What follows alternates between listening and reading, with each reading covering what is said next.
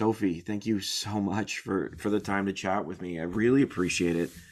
Um, Another Body is an incredible film, um, heart wrenching and and certainly timely. Um, h- how did you get involved with with Taylor's story? Yeah. Well, thank you for that. Firstly, it's yeah, means a lot to to know when it connects with people.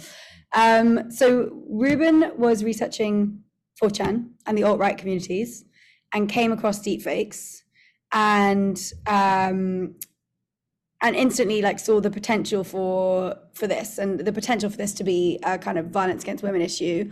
Um, got in touch with me um, and we yeah both just uh, saw from the very beginning that this one had the potential to cause enormous damage but two like wasn't being represented the reality on the ground was so much worse and, and different from what was being talked about in the media. Like when it did hit the media the first time, it was all about threats to de- geopolitics, threats to democracy, and political instability. And we saw, based on these horrible threads, that it really was acting as a violence against women issue and that um, women were being targeted.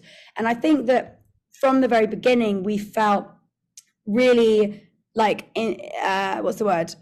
propelled to do something about it propelled to tell the story we we saw the absolute lack of survivor voices like in the public conversation and also like really wanted to approach this both as filmmakers and activists and having both of those two things really happening alongside each other um, and you know i think it would be impossible for either of us like in terms of the way that we approach storytelling to just quote unquote tell the story and it felt like there was so much more that we wanted to do around this issue, which we have done, and and the kind of storytelling and Taylor's um, work has been, you know, such a core.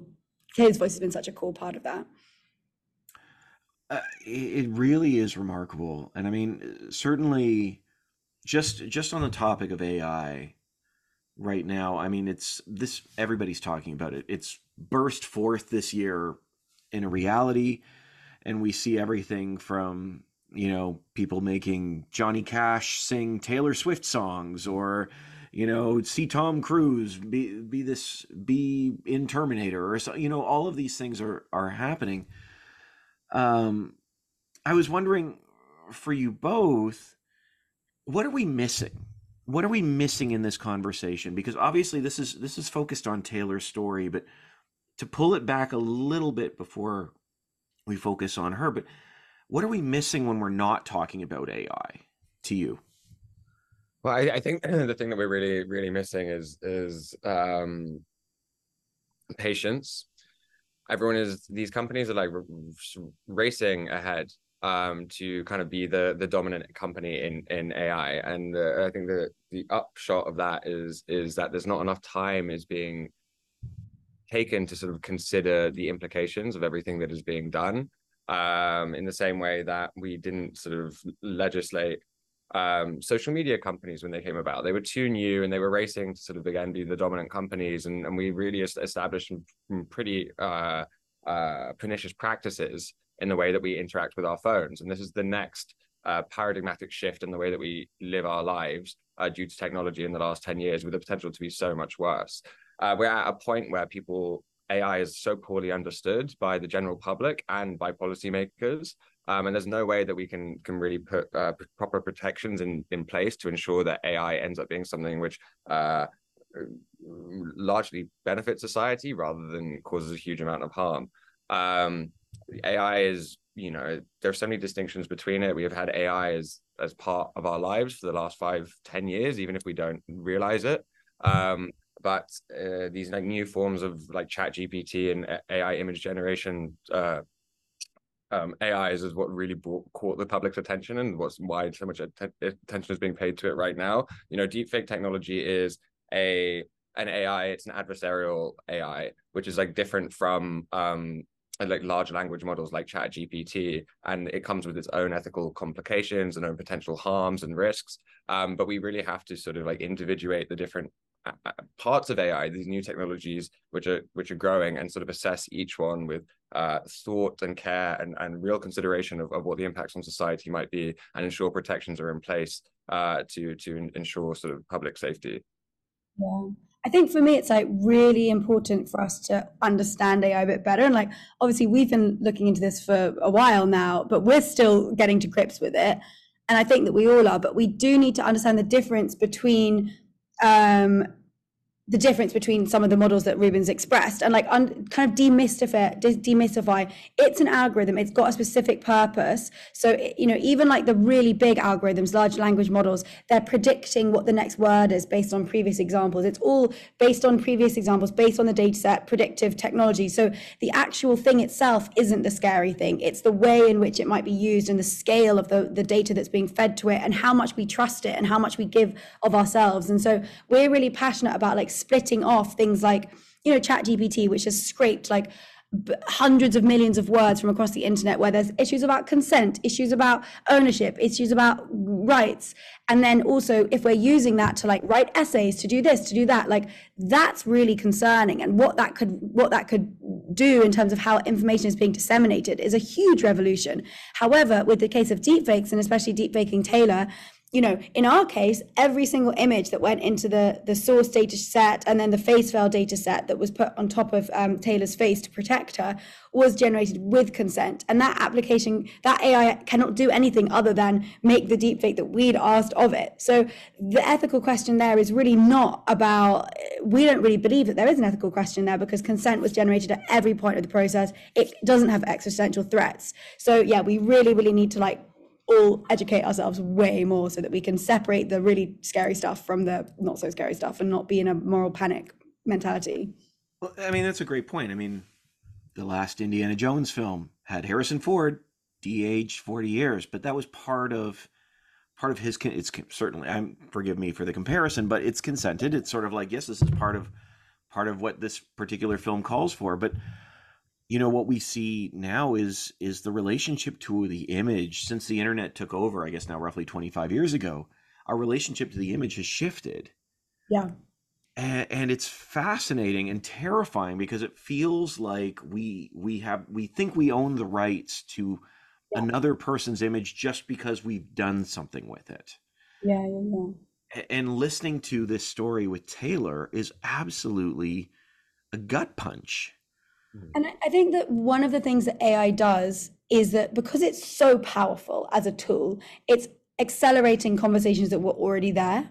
Mm. So it's accept because of because now you can scan someone's face and then that could be used as a data set to be applied, you know, forever, infinitely. So that's so powerful. And it's not necessarily the scanning of the face that's the problem, because if that's done within a really like boundaried framework and within consent, that's fine. But it's the potential for us, we just don't have frameworks around that. And I think, as you say, it, it's like forcing us to have this deeper question, which we should have already been having with social media, as Reuben mentioned, and we should have already had been having in, in many other contexts around what is our digital identity? What is our digital image? Do we have rights and ownership over that? And the way that, you know, the internet has been constructed in many ways for good reasons because we have memes we have image sharing we have the proliferation of images and the fact that we can all screen grab again and again and again and no one would want to like ham you know dampen that like incredible capacity and virality and all of that but you know fundamentally when someone's image is being a- attacked in the way that Taylor's is, like we really need to create like a fundamental uh, situation of rights over that.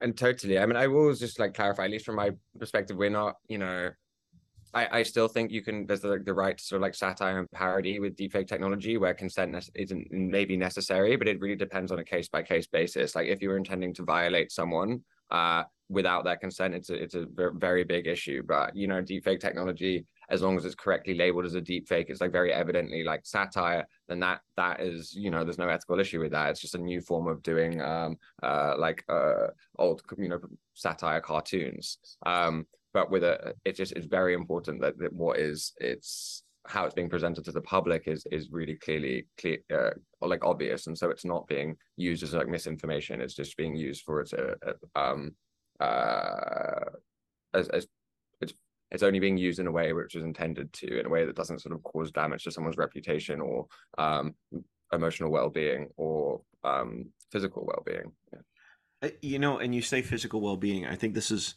this is one of the things that's most fascinating about this particular story is is you see the relationship with with the judicial system. You see the relationship with the police. And so you have this young woman who has had her face put on another young woman, and it's now irrelevant whether or not that other young woman has been consensual in these sexual acts, is because Taylor's face is now on top of them. And and the police are saying, well, it wasn't you. You know? Yeah. It and it it it is just absolutely heart wrenching to hear her tell her story in, in that regard. And and I guess this is this is one of the things I'm I'm curious about is, you know, what is that tension? What is that tension between the because they're not, and I'm I'm using air quotes here, breaking any laws. I'm not use, not trying to use any filters on my on my on my Zoom. was a celebration all of a sudden. you know? all of a sudden, the confetti falls. That's the opposite point I'm trying to make. that was terrible timing. But I mean, they're not quote unquote breaking laws, but they are violating uh, Taylor and her, and and she's not the only one. What do we do about this? Well, that's why we do believe that there needs to be a deepfake law because law enforcement are never going to do anything. Police are never going to do anything um, if there's not a law in the book saying that this is unacceptable content. And also, we need to draw like a cultural line in the sand and say to the next generation of young men, like this is not this is illegal content. You should not be watching it. You should not be sending it to your friends because it's being normalized right now. There are 14 million people a month going on the biggest deepfake porn websites, and lots of them maybe aren't even necessarily aware. When we've been you know aware that this how abusive this is and aware of the cost to women in society like in our research and talking about this to people lot you know people have admitted that they watch it people have been like it's not really a big deal. You know we hear that not a lot but a, a fair amount you know and so that is essential. Plus, you know, this is about misogyny. And, and, even if it's not illegal content, it's about we would expect the police to be respectful enough of women's agency and identity and, and consent that they would at least be a supportive um, you know, a supportive presence at the end of the phone. And that's obviously the furthest thing from the truth. Like every person we've spoken to, we haven't spoken to a single person that's had a good experience with the police. Literally not one.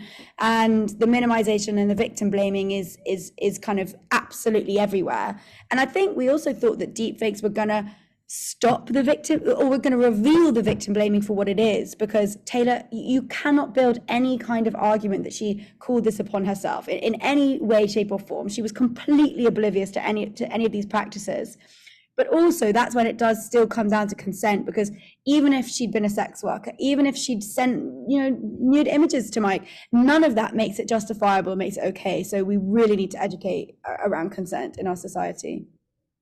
Um, absolutely, absolutely, and and you know one of the things I love about this film is Taylor herself because she's such a strong young woman in so many ways, and having been, you know, beaten down and and so many ways and continuing to to try and and solve this herself in so many ways. But there's there's a wonderful line that is said in the film.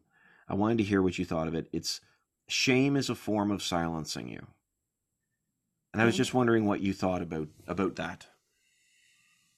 Um certainly i mean one of the things we really wanted to explore in in this film is how deep fakes and all sorts of uh, online gendered harassment harassment against women online uh, has this effect where women withdraw from participating in on in the online space on social media.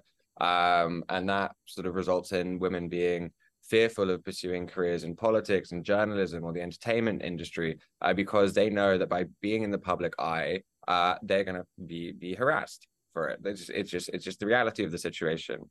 Um, and you know historically sex has always been a weapon used to sort of shame women and so deepfakes is just the newest like tool to do that. Um uh and we we think that it's that's why it's so powerful for someone like taylor to tell her story because she's refused to be silenced by this. She refused to be shamed by it you know and she's given so much of herself to this project to get the word, word out there to try and change the landscape um, and and not just allow us to sort of sit back and and um, uh, allow these sort of like bad actors on the internet to prevent you know half of our population from freely participating in, in um, on online forums.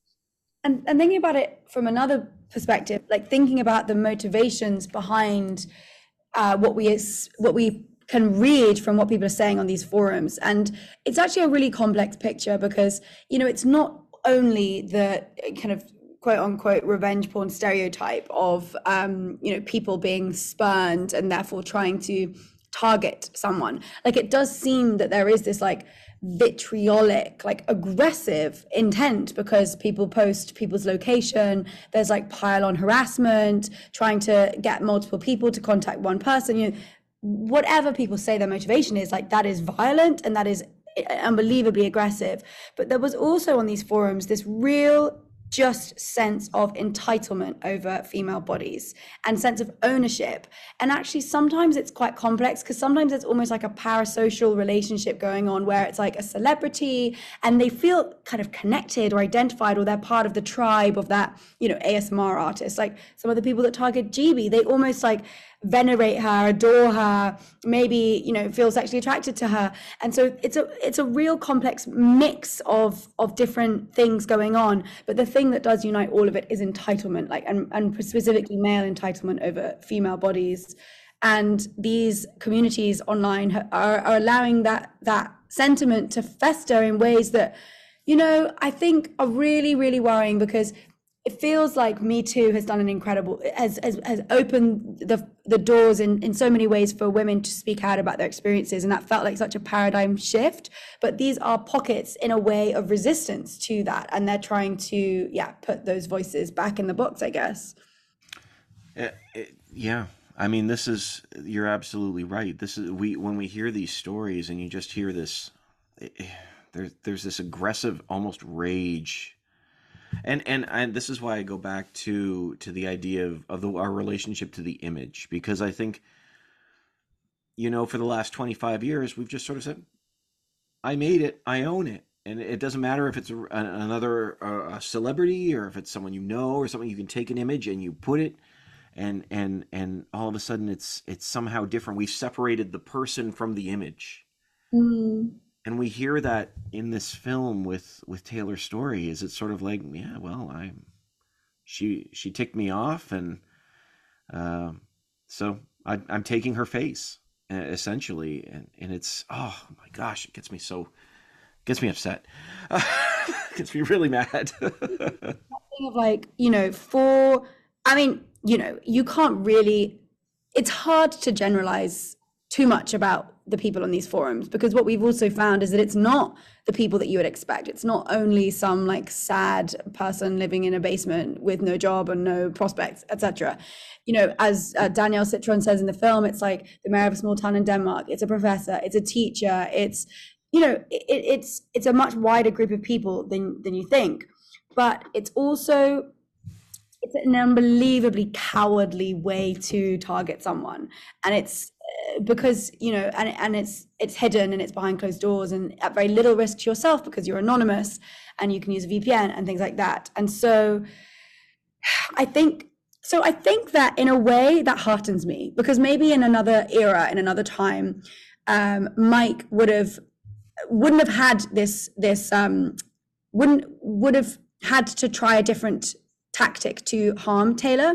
But what really sticks is that if we could shut down these sites, if we as society weren't weren't upholding and um, aiding and abetting this abusive practice, I would think this is a great sign that all of the horrendous people of the world haven't really got any. You know, what's what's Mike going to do in the real world? You know what I mean? Like, what can you do? Like, give us all you've got.